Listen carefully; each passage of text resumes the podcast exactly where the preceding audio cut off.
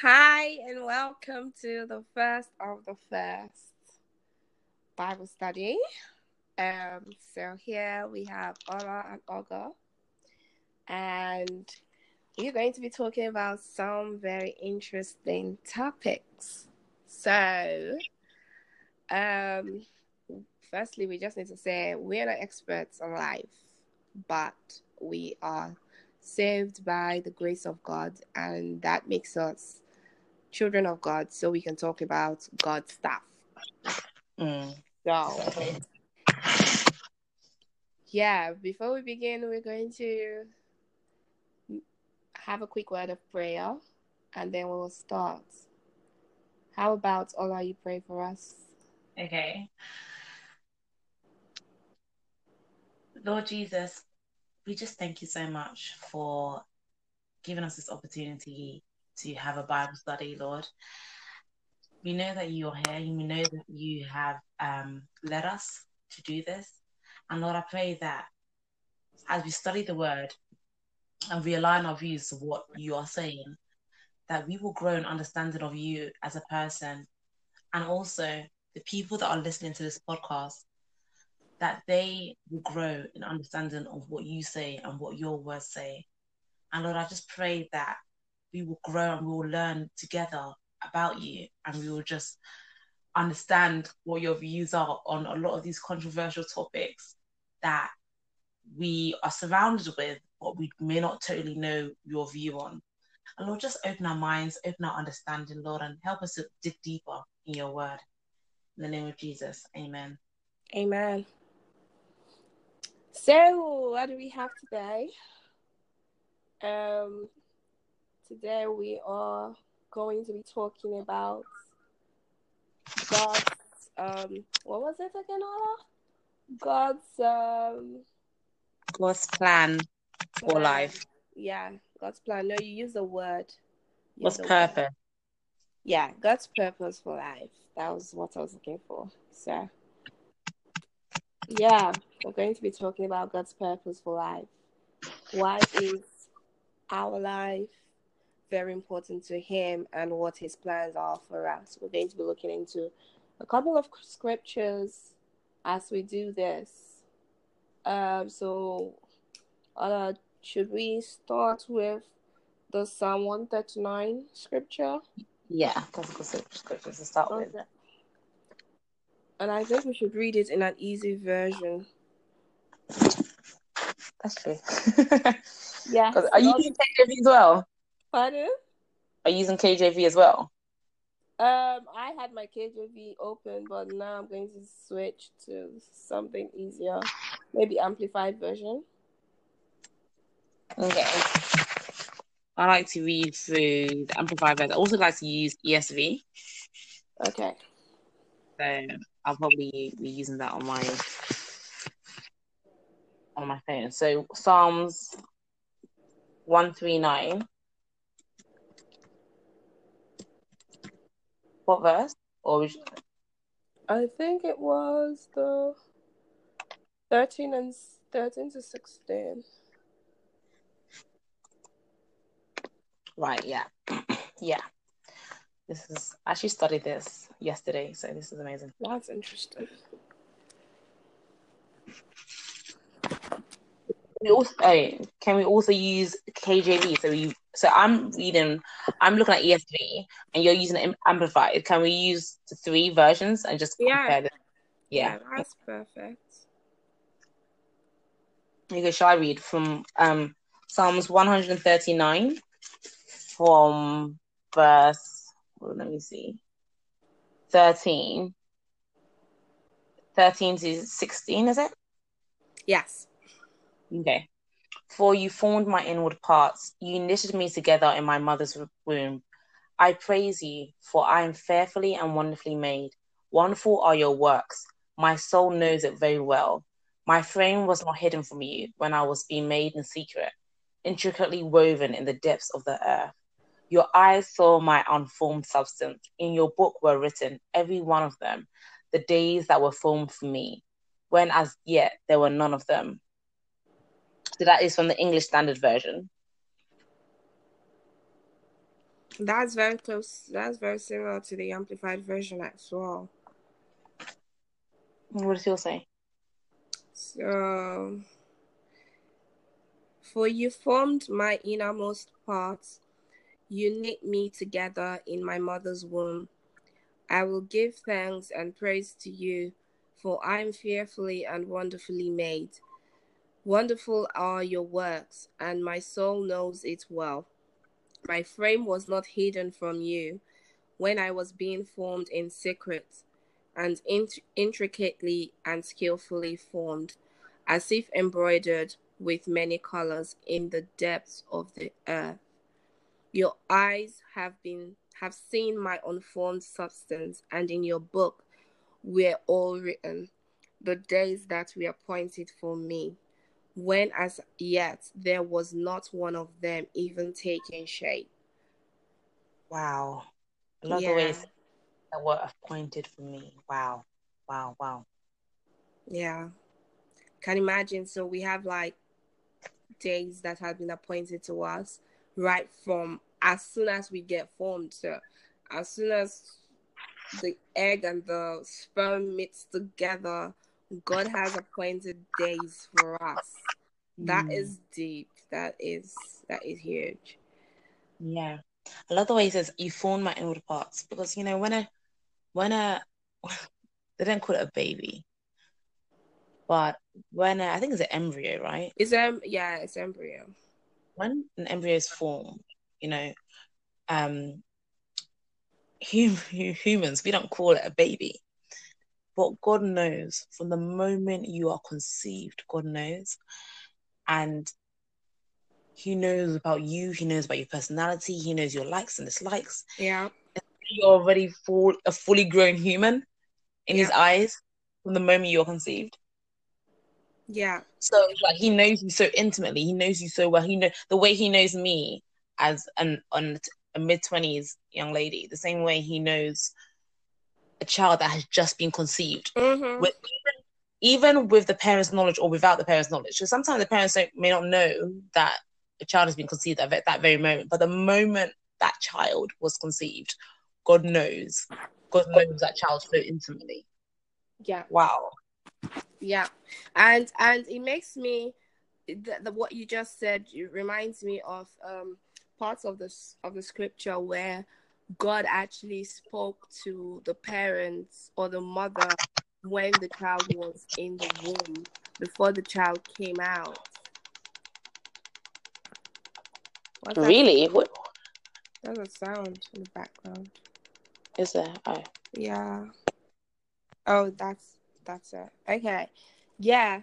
So like it's it's amazing. I was I was reading um I was in a, a study um a few weeks ago with my husband and we were looking into it was um the twins Esau Jacob and Esau and God told the mother of Jacob um Rebecca God uh, already told her about Esau and Jacob and what will become of them and how Jacob will rule his brother.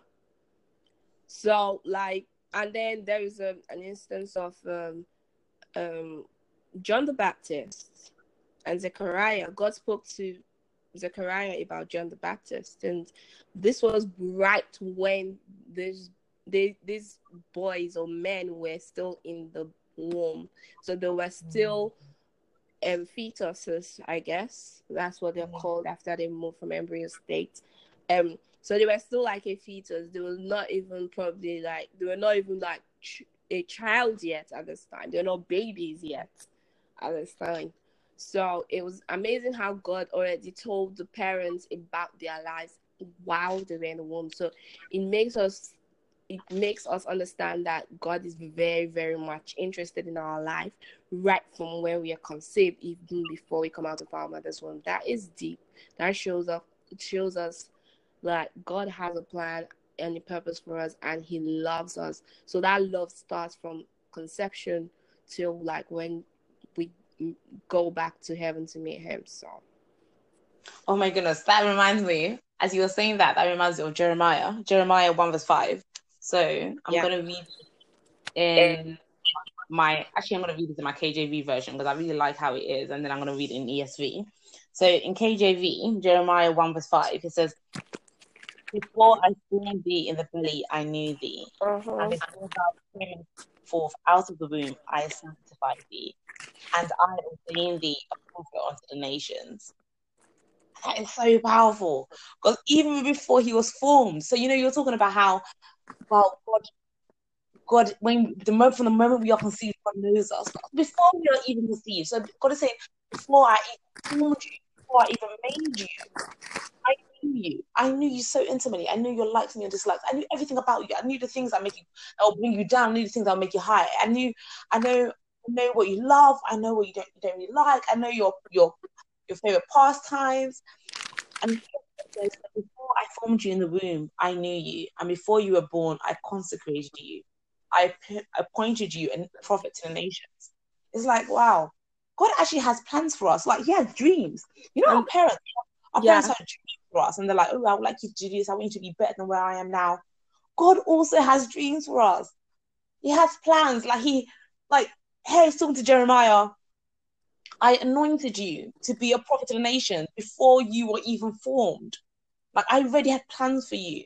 I already had dreams and big dreams for you. And it, it just it brings to my mind um you know Jeremiah, Jeremiah eleven twenty three that says he has plans.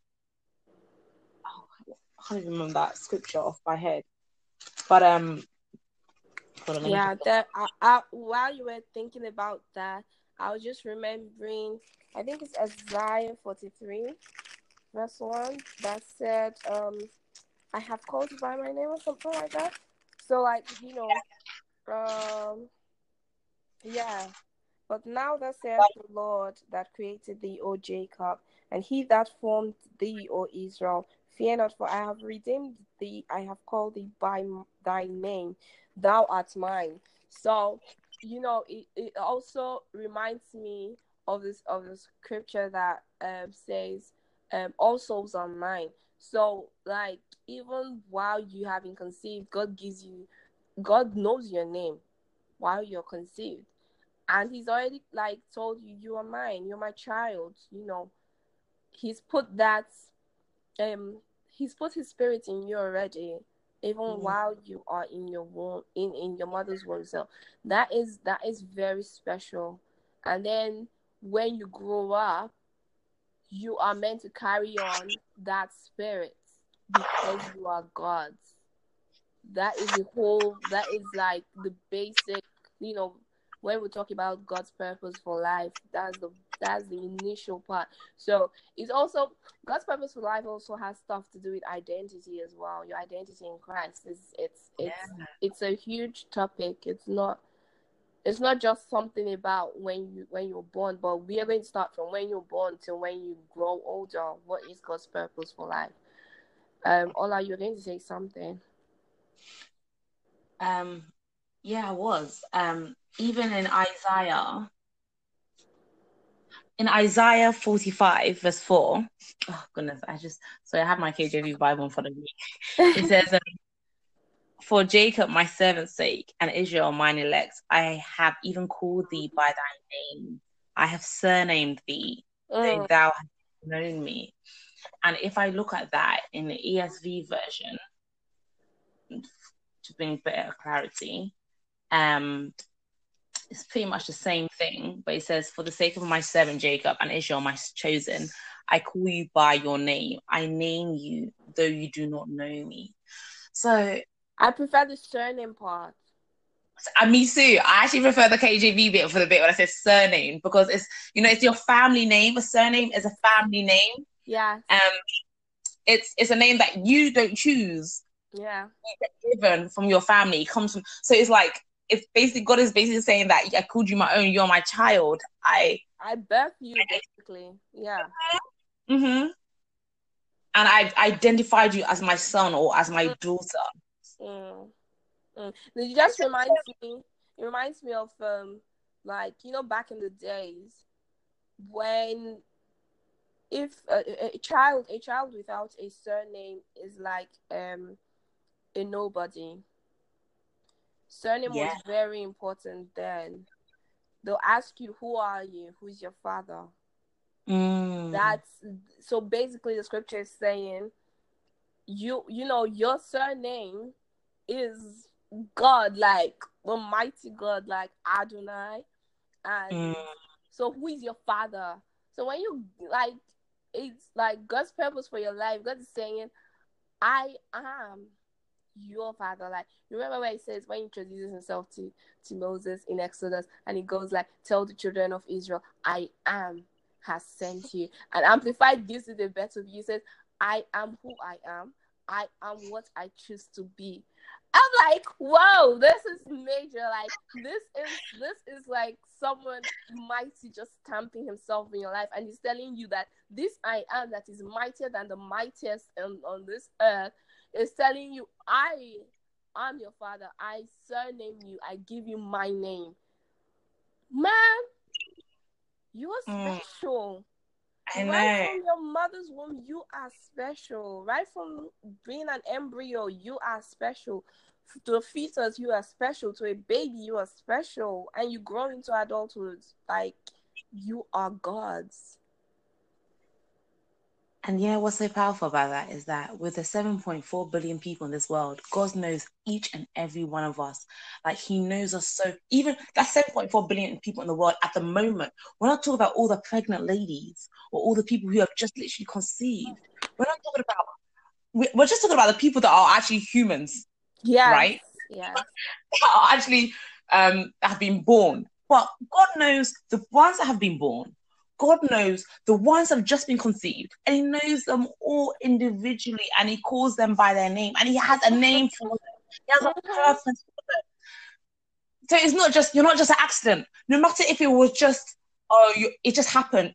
No one is an accident. No one. God knows. God knows a plan. He has plans for that child. He has plans for that for that embryo as his embryo. He has plans. And the- the most amazing thing is, is like, you know, when you when you study, we're studying biology, and you know, um, okay, so sperm and egg come together. You just think of it like a sperm and an egg. But God knows that sperm, what what what egg that sperm will go to, and He knows who's going to be created, and He already has plans. And it's like, and the most amazing thing is that even it's like everybody is seen, everybody is known of God. Like God sees you. Nobody is invisible. You know, in this world where everybody's rushing around, you're busy, you know, you're hustling you're trying to um you're trying to make ends meet and you're doing you're working and you have your family and sometimes you don't even get to know your neighbors, you might not even get to know the person that lives down the road. You don't know these people. Sometimes there may be people in a house who have, have not come out for years because they can't come out. They, they they're going through so much things. And yet God is saying, I see you. I know you. To the woman who to a woman who has been raped and has has, had- has conceived and is really broken, God is saying, I know you, I see you. I was going to actually have a question for that. Okay. So, because now we're talking about God's purpose for life, we're going from the conception stage.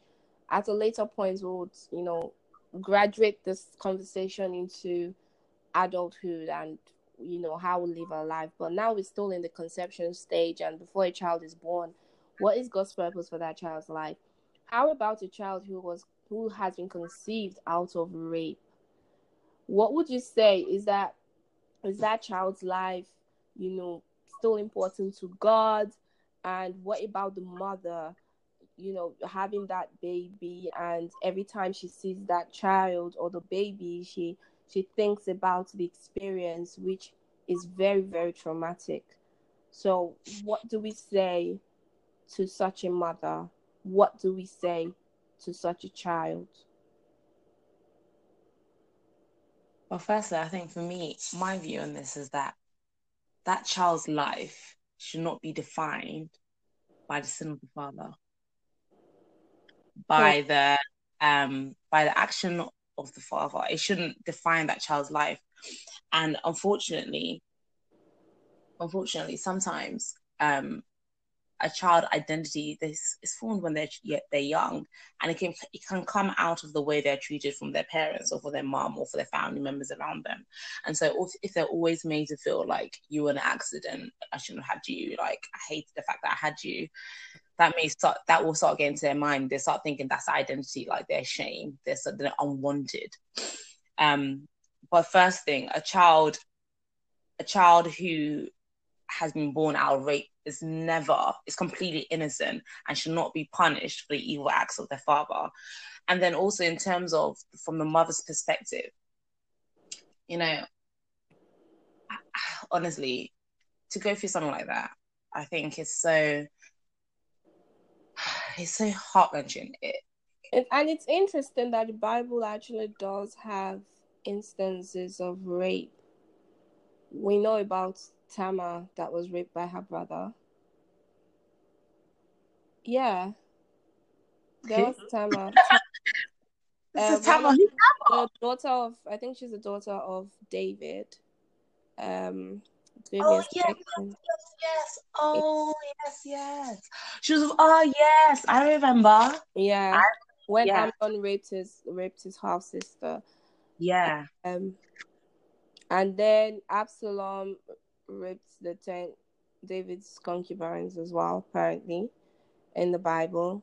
So there are a couple of rape cases actually in the Bible, which is very interesting. Um, what about when um and David and Bathsheba as well? You think that's rape? Okay, let's get it. yeah, because you know the Bible doesn't explicitly say that this was rape, but of course, a married woman who is just having a shower, the next minute David is sleeping with her. What would you call that? And because he's a king, she couldn't have said no then I guess you can say the same thing about Esther. Yeah, I guess you could say I guess you could say that too about Esther, but I, I think Esther is another is a different case and is another topic of another for another day. But there yeah. are rape cases in the Bible. We should just like admit that. Um, however, the thing is, God punished all the, all of the people, all of the men, because these were men and women. They were not there are no women to men, but these were all men and women, um, like men doing it to women, and God punished all the men who did this thing. So what I'll say to the woman is, do not, do not habit unforgiveness in your heart. I know it's the most difficult thing to forgive someone who must have done that. It's so difficult. But the easiest way to get on with your life is to pray for the person that may have done this to you. Because the Bible tells us that when you want to heap coals of fire on your enemy's head, well, he does it doesn't put it that way, but I'm just rephrasing. When you want to heap coals of fire on your enemy's head, you do them good. So the good thing you can do for that person is pray for that person. Pray for that person's salvation. Pray for that person's state of heart. Pray that the person will not have a next victim, but that mm-hmm. the person will come to God, come to the knowledge of God, and will turn themselves into the authorities themselves. Like, yeah, I'm sorry, I'm all advocate for that part. Like, the man needs to turn himself in. It's it's wrong before man. It's wrong before God. They need to turn themselves into the authorities and be like, yeah, I raped a woman. Um, um that is my personal opinion. This has nothing to do with Bible, by the way. The Bible part is the forgiveness part. The me part is pray that the person turns themselves into. Um, so like instead of turning that anger and turning it against the child by like if a child comes out of it, um, we're not talking about rape in general. We're talking about rape where a child is involved um, because we are not really experts in psychology or something, how a woman feels. So that's why we're not dabbling into the topic of rape as a as a total topic. Um, we're only mentioning God's purpose for life. So God's purpose, God has a purpose for a baby, a, an embryo, a fetus. That baby is not a bacteria or an infection that you take um antibiotics for and it's gone. It's not the same thing. I've heard a lot of people say it's my body. I do what I want. Sure, it's your body, but the Bible makes us makes it clear that our body is the temple of God. Do you want to go to that scripture? Let's just go to the scripture and just and just see what the Bible says about that. You know. Yes. So let's open the Bible and read that part. What I don't remember the scripture. I really don't. I know it's in the New Testament. Forgive me. I don't. Um. Um. Corinthians. Which are the Corinthians? um, that's a very good point. Um, First Corinthians chapter six. Yeah. First Corinthians chapter six, verse um nineteen.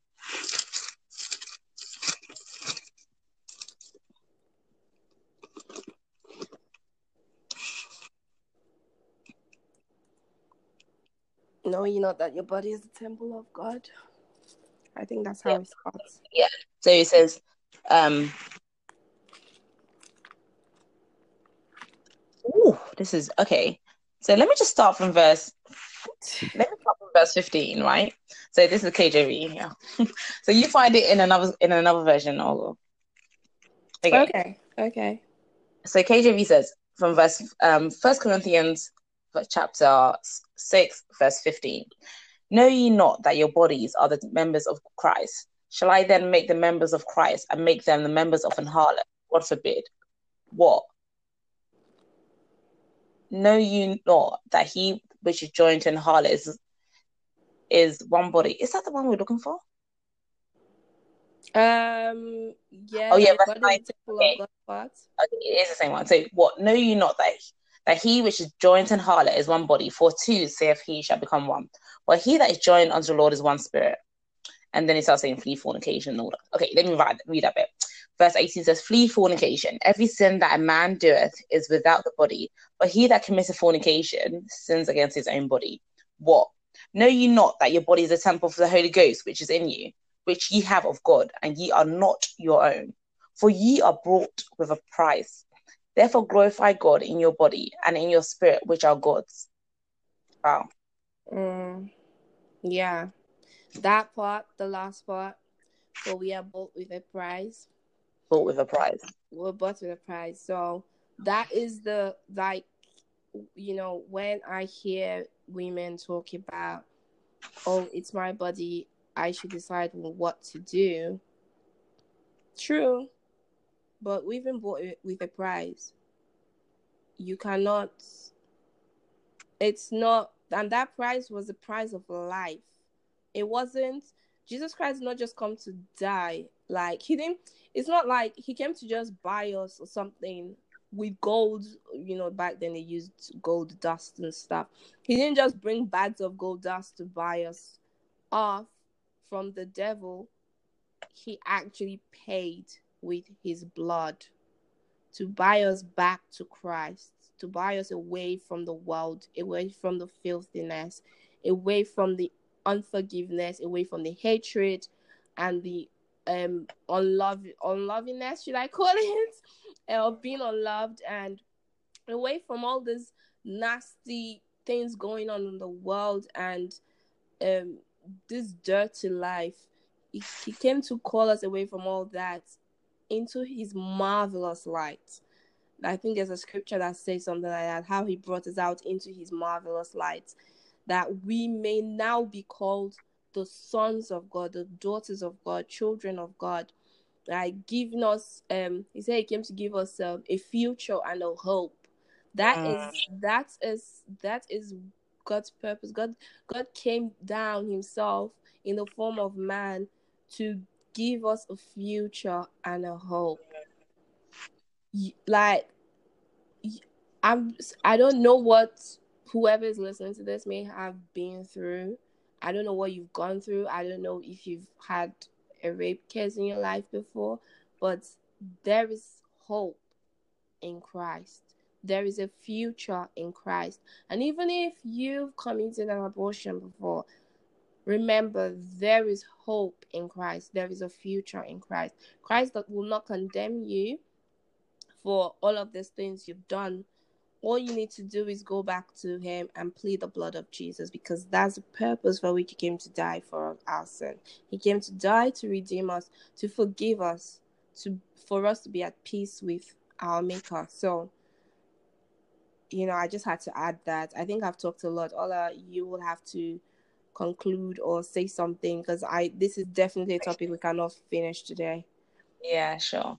Um, but talking of verses about bodies, the body of your your body being a temple, and there's also um there's another verse in in First Corinthians chapter three, verse sixteen to seventeen, and it says, "Don't you know that you yourselves are God's temple, Mm, and that God's Spirit dwells in you? mm, If anyone destroys God's temple, God will destroy that person, for God's temple is sacred, and you wow. a temple. That's very heavy, isn't it? Wow, yeah, yeah. Like you can't just do anything you want with your body because you are God's temple. Like you're not just like you said, you've, you've been bought with a price. It's not yeah. you know, it come, what comes to mind is that William McDowell song that says, and in I can't remember the name of the song, but it says, "My life is not my own. To you I belong. I give myself away." So yeah, I give myself away. Give myself away is the name of the type of the song, but it's like literally our lives don't belong to us. They belong to God. Like Mm. we are, we are literally, we are the God's temple. Our bodies are God's temple. And then also in Romans 12, and I love Romans 12, I really love this scripture. Romans 12, verse 12. Romans 12, verse 1 to 2. It talks about um, offering your life as a living sacrifice. And it says, um, I'm going to read, the, I don't know what version this is, but I'm actually on the internet, but I'll just read out. Therefore, I urge you, brothers and sisters, in view of God's mercy, to offer your bodies as a living sacrifice, holy and pleasing to God. This is your true and p- proper worship. Do not be conformed to the pattern of this world, but be transformed by the renewing of your mind.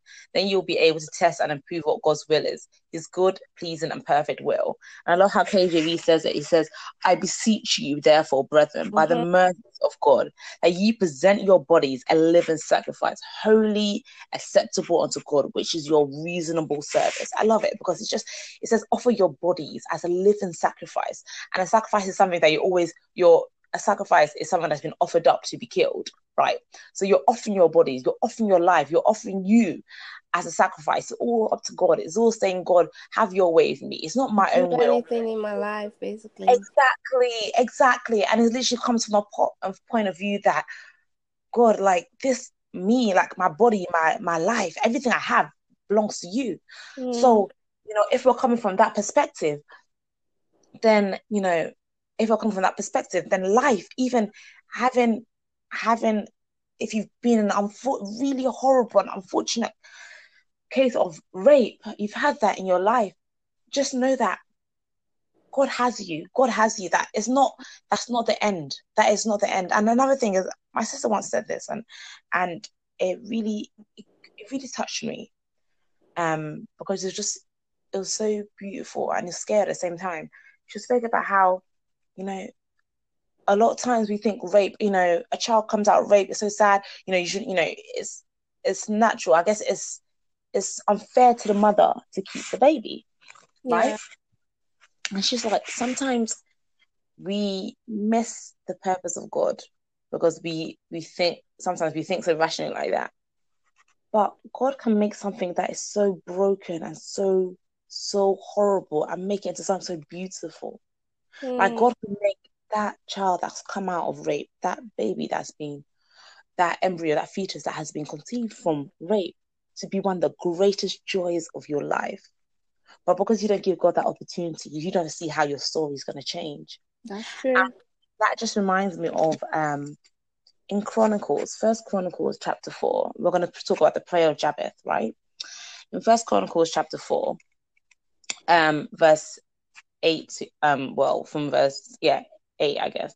So, um, actually, maybe say from verse six, because basically you just talk. It's a chronology. So, um, I don't even want to start pronouncing names because I have problems pronouncing them. But okay, from verse 9, it says, um, Jabez was more honorable than his brethren, than his brothers. And his mother called his name Jabez, saying, Because I bore him in pain. So this is a mom that's basically, she's probably had a hard labor, had a hard pregnancy, or whatever the, the circumstance to which she conceived Jabez. She has now used that circumstance to define the child. Because I me as a person, I believe that the first a name is very important to a child True. because that's what you're speaking into that. You're speaking words into that child's life. So it's kind of like, and words have power. You know, the Bible says the word there's power, there's death and life in the, in the power of the tongue. So you're speaking words over that guy's life, over that child's life. You're going to, and it's going to transform their destiny. Um, so she said, because I bore him in pain. So she had already, in a way, cursed her son because of her. Mm. And Jabez called upon the God of Israel, saying, Oh, that you would bless me and enlarge my border, and that your hand might be with me, and that you would keep me from harm, so that it will not bring me pain. And God granted what he asked. And that is it. That's it. That's the only thing we have about Jabez in the, in the Bible. That's but he was more honorable than his brethren. He was identified, his name, his life. Okay, so his mom had already um, prophesied over him, prophesied bad things over him because of that situation. And yet he turned to God and his life got changed.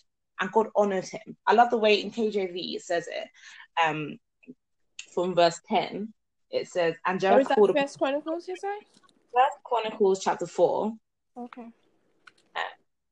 So First Chronicles chapter four and verse. I'm reading from. Well, we can. I'm reading from verse ten, but it starts from nine, where it says Yeah. Jabez was more honorable than his brethren, Mm. and called him his name Jabez, saying, "Because I bear him in sorrow." So that's even. I feel like that's deeper than pain. You bore him in sorrow. That's someone that, even when when someone has experienced rape, it, it crushes them. It, Yes. it destroys them. It, it rips apart all their hopes, their dreams that they have for their life. It, literally, everything is just shattered, Yeah. And they just feel so much sorrow. And and here we see, I don't even know how this woman conceived, how she conceived Jabez, but all we know is that she said she bore him in him. Yeah. And then in verse 10, it says, And Jabez called upon the God of Israel, saying, Oh, that thou wouldest bless me indeed, and enlarge my coast, and, thy, and that thine hand might be with me, that thou wouldest keep me from evil, and that it might not grieve me. And God granted him that which he had requested. Mm. And I love that because there's a song I listen to, and I, if I can find the name of the song, I'll.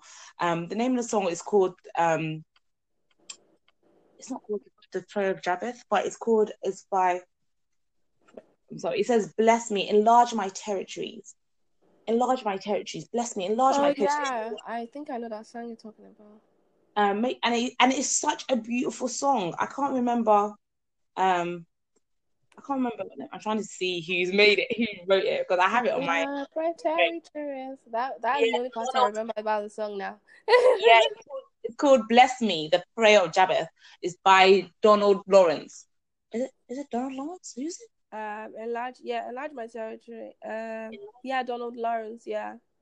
Yeah, Donald Lawrence, and it's like, me that no evil harm me. Enlarge my Mhm. territory, yeah. and it's basically based off this, and it's of a. This is a story. Prayer about Jabez. It's of a story of a child who had been defined. His life had been defined. His story had been defined by the evil that came upon his mom, what before he even came to this earth.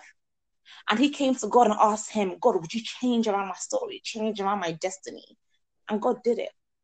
And I just know, like, something, a child can may come out rape, and it's sad. And honestly, the kind of, to go through something like that is hard. It's so hard. And you go into a really dark place. However, God is the God of the dark places. Yes. God is the God of the, I mean, there is, um, there's actually like a blog post I'm working on. Is it possible that um you know, I have a question. So, you know how Jabez prayed that kind of prayer. Is it possible that the mother could pray that kind of prayer after, you know, the incident of rape? Yeah, definitely. If it if God can change around this this man's life based on and his life was defined before he even he even could define himself. If God can change that, then God can definitely change that, that mother's life. Like Yeah. God is God is So able. it's- like he he does. He heals. You know, I think it's Isaiah sixty one that says he heals the brokenhearted. Yes. Yes. like, he is a God of the dark places. I mean, I remember one time I heard this. One time I was, I was one, I think I was in my doing my masters, and I was thinking to God, and I was like, God, why is there so much evil in the world? How is there so much evil? And you allow it to happen, and you're sitting there, and you're seeing it, and it must be worse for you because you see it, right? Yeah. And you to happen, and you see, you know what's going on to the, even the most secret things in the world, you know, right? And you're Yeah. just there. Like, how do you allow it to happen? yeah. Yeah. And um, and Yeah. I went to church and the man preached on this particular verse and it stood out to me so much. And um, it's basically in it's Exodus chapter 20, verse 21. That's the verse I'm, I'm referring to. But in this, in the the context is um Moses, basically God wanted to write the laws of the laws on the people's heart. This is when he just got the Ten Commandments. He wanted to write it on the people's heart. But when the people they saw all the thunder, they saw the lightning, um, they saw the noise of the trumpet, they were scared. You know, they was, you know, they were scared. Like it says, it actually says, um, it actually says in if we're going to verse eight from verse 18 to Exodus 20 from verse 18, it says, Now when all the people saw the thunder and the flashes of lightning and the sound of the trumpet and the, the mountain smoking, the people were afraid and trembled and they stood afar off and said to Moses, You speak to us and we all listen, but do not let God speak to us, lest we die. And Moses in verse 20 says, Moses said to the people, Do not fear, for God has come to test you, and the fear of him may be for you, be before you, that you may not sin. And they but they continue staying far off. It says in verse 21, it says, The people stood far off while Moses drew near to the thick darkness where God was. God was in the thick darkness. God was in a in a time where in a place where you would not expect God to be. You know, we always say about God is the light of the world. Jesus is the light of the world. He is um the bright and morning star. You know, it was always the light that you know, he's the light in my darkness. But in this verse, like Moses drew near to the thick darkness where God was. That means that in every dark and sorrowful and evil situation that you cannot even see a way out, and you even want to question, is there a God? God is there. Yeah. God Yeah. is there. Yeah. And so even for anybody who has gone through rape and that that the deep like I can't even imagine it, the sorrow, the, the your way, all your all your hopes and your dreams, everything has been crushed the way someone violated you and you you don't even know who you are at that moment. You can go out, you can go out your mind, out your senses. God is there. God is even closest in those times. Going back to Romans chapter 12, um, verse 2, would you say that God has a perfect plan or a perfect will for someone who's been through rape? I can understand about the child, but I'm talking about the mother. Yeah, I I believe so. Yeah, but I- then then it's like you know it's possible. It's possible, but I wouldn't say God would use evil to manifest his work. What means you mean Because, by use evil to manifest his work? What does he mean? What do you because mean rape that? is evil. Oh yeah, yeah, yeah. sin. So I wouldn't believe that God would use like God will purposely put someone in there to manifest his work. Mhm. However, I do believe that God frustrates the work of the devil Mhm. and God could use a situation which the devil has turned into a really bad situation and God could make something beautiful out of it. Mhm. Because that is the purpose Jesus Christ came to this world. This world was in total chaos without hope. And God had to do something. So, though the devil, you know, became the ruler of the world and turned it around and made it so evil, and we could read Sodom and Gomorrah and all of the cases where God sent fire and all that, and the time of Noah and stuff, but um, the solution was Jesus Christ for the Mhm. entire world.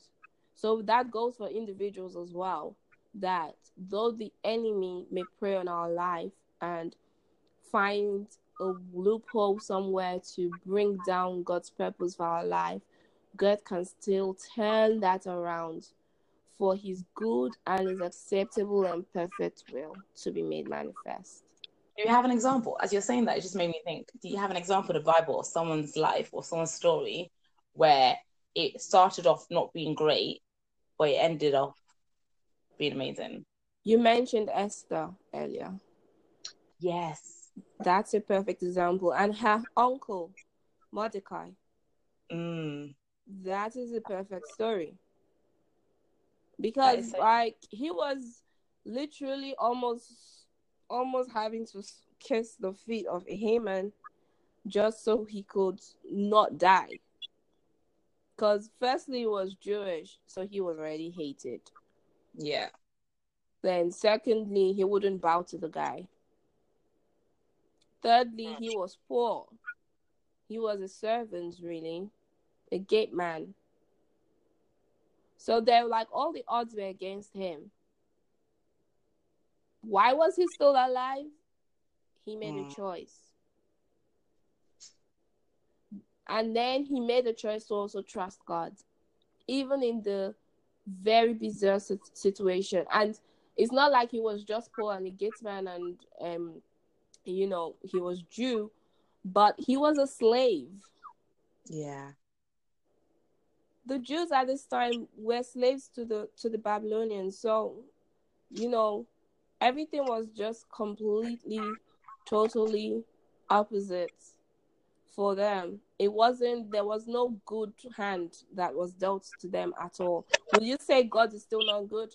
No, he's good. He's still a good God. Yeah. Yeah. Because he turned everything around. And see the, the end the end of the story. How Esther became a, a queen and then the king all of a sudden just starts ruling in her favor. Is that God? Yes, that's God.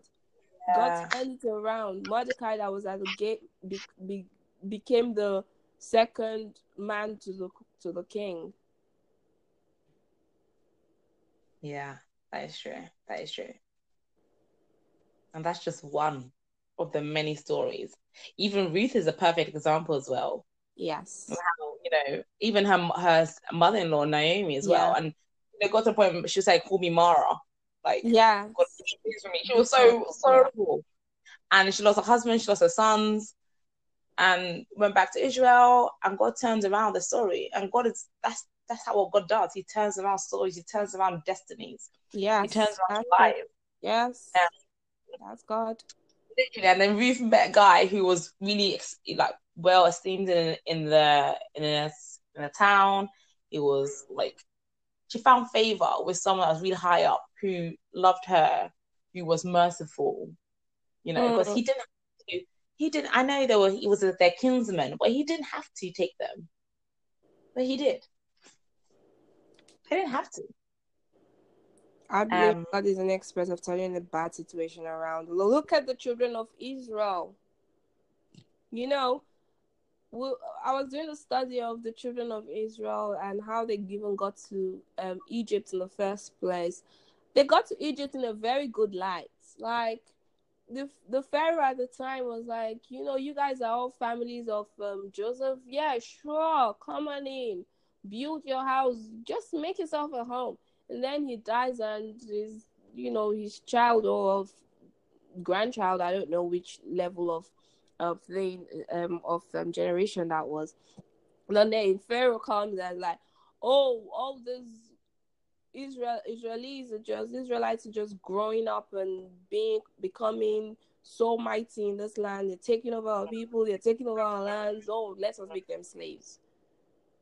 The the children who were born at that time, they didn't deserve it. Yeah, they didn't. They didn't, but they went through it they had to go through all of that step by step. And but then god used that to bring them out of the land of egypt into the land of canaan. Well what happened after that is another story for another day. But they did get to the promised land. And the thing is this they went from being like the being slaves from being the dirt underneath people's shoes. Like the way the, the Egyptians were, they hated them. Like they were so racist towards them. They went from slaving around, having their sons killed at birth, all this It- stuff. It was the- bad. It was so bad. And like to having their own land, to conquering nations, to people quaking, like like the cities in Canaan were quaking when they heard Yes. This is what like Yes. God had redeemed them totally. He, it- and it's He so amazing. Completely story. changed them. And you know the Yeah. funniest thing out of all of it, they still complained midway when they're on their journey. They'll complain. God will have mercy on them, forgive them. They'll beg God, "Oh, please forgive us," and then they'll come back again, and God will help them. And all the other lands will be will be will be scared because God was obviously fighting for them. And then they'll mess up again, and God will be like, "Oh, you guys do your own thing," and then they will start killing them like like chickens. And next thing, they'll beg God again, and God will come back. Man, doesn't that They remind that But they- reminds me of someone I know? I think they put God through so much though. I I was reading yesterday how um they, they were complaining we only have manna. and when we were in Yeah. Egypt, we had cucumbers and garlic and. And I'm literally like, yeah, but you were bondage. You were in bondage. You literally, you, like, you couldn't even walk down the street without being called to, oh, what you doing? And you'll be beaten. I mean, come on. They were complaining. They were like, oh, we only have manna. God was so mad. And he killed some of them. He was so mad. and then he was like, oh, don't worry. I'll give you quails. I'll give you meat until it comes out of your noses. And then when he- and that and then- happened. literally as as when the look he said the quails when they came they were like it was as if a, like a massive war there were so many and they all came to collect they came to collect as they were eating god was angry and just killed some of them This pastor, this pastor mentioned one day um, at church. I was, and his he goes like, um, God is God is faithful. He said, when I mean God is faithful, you go commit fornication. God is faithful enough to give you a baby. God is so faithful that you steal and you will get caught by the police. That's God's faithfulness. And when when he was saying, when I mean God is faithful, when the Bible says God is faithful, He is faithful even when you do bad. He is faithful to bring down that punishment. And I'm like, that Oh. so true. that's true That is so true. he just yeah wow Yeah, but anyway, um, so back to our topic. I just wanted to we need to end now actually, it's almost an hour. Um, that's really, really long. But we'll definitely revisit this with more questions and if people have more questions regarding this topic, they can send them in.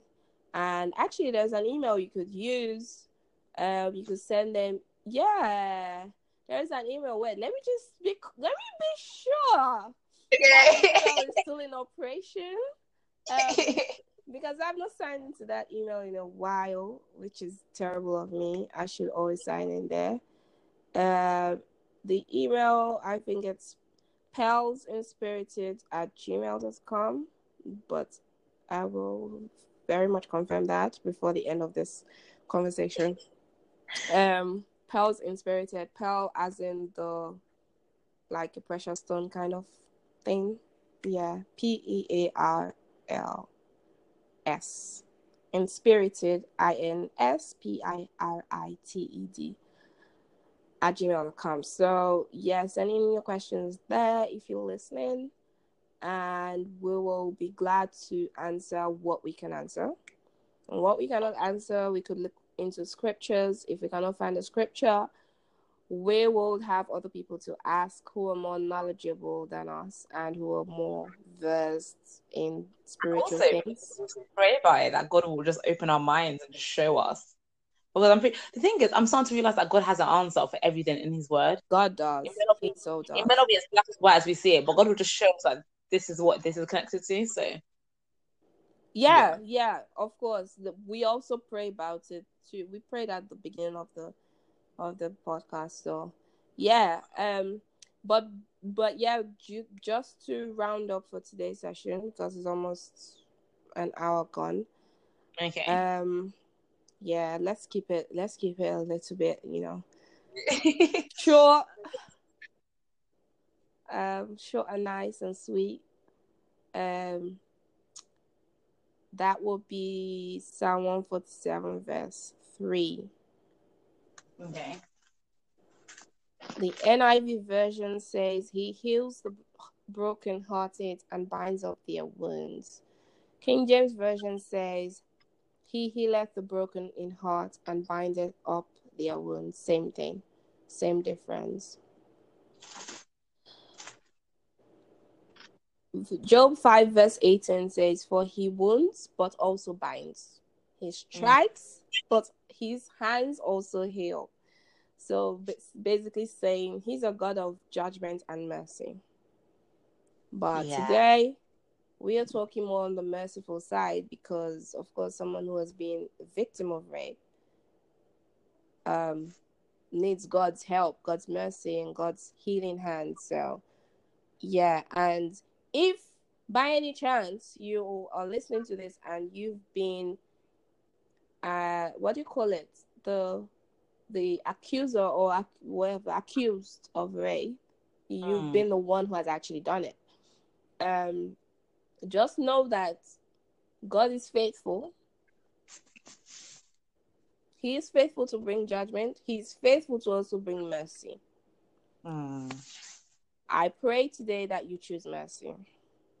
yeah. Um, so yeah, I just wanted to leave us on that note of Psalm 147 verse 3. He heals the brokenhearted and band and and binds up their wounds.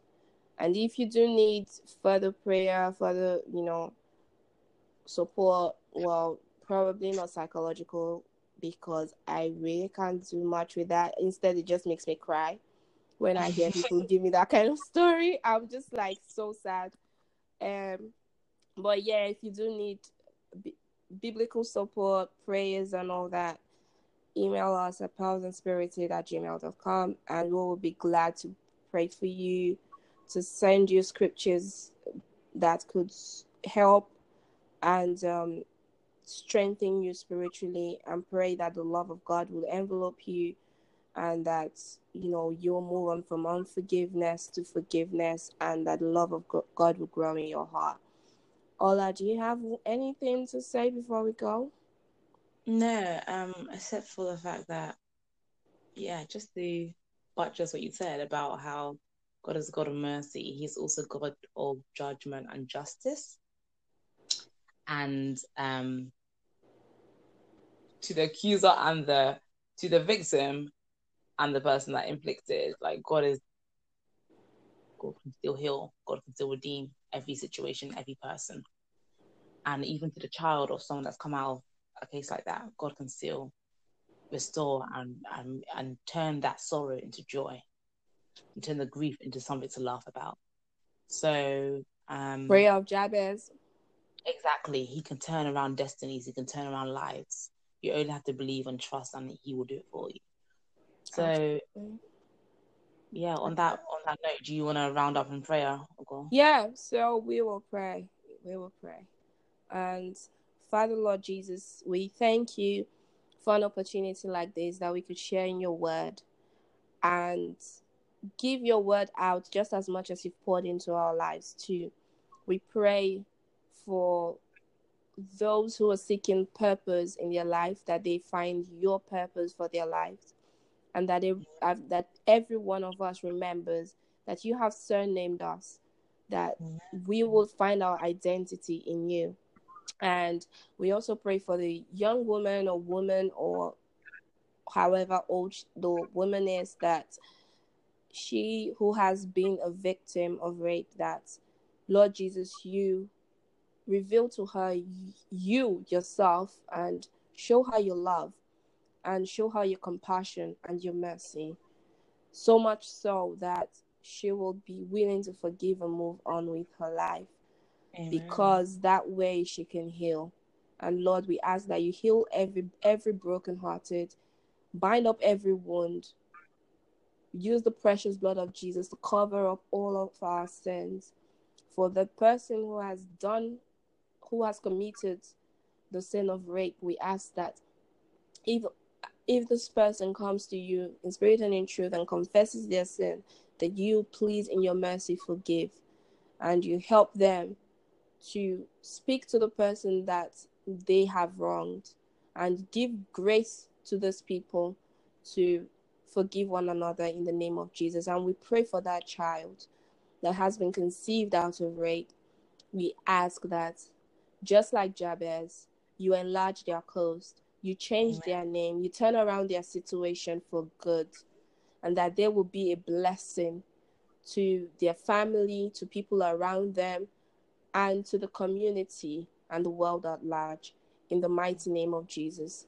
And God, we we we ask that um, you bless every other person listening to this podcast, and if they may they may not have been product of rape or anything, but we ask that anyone who may harbor any form of taking life in any shape or form through abortion, through murder, we ask that you speak to them in your own way. You remind them of your divine purpose for which you have created us, and that all souls are yours, and that you have surnamed us. You you have given us a name.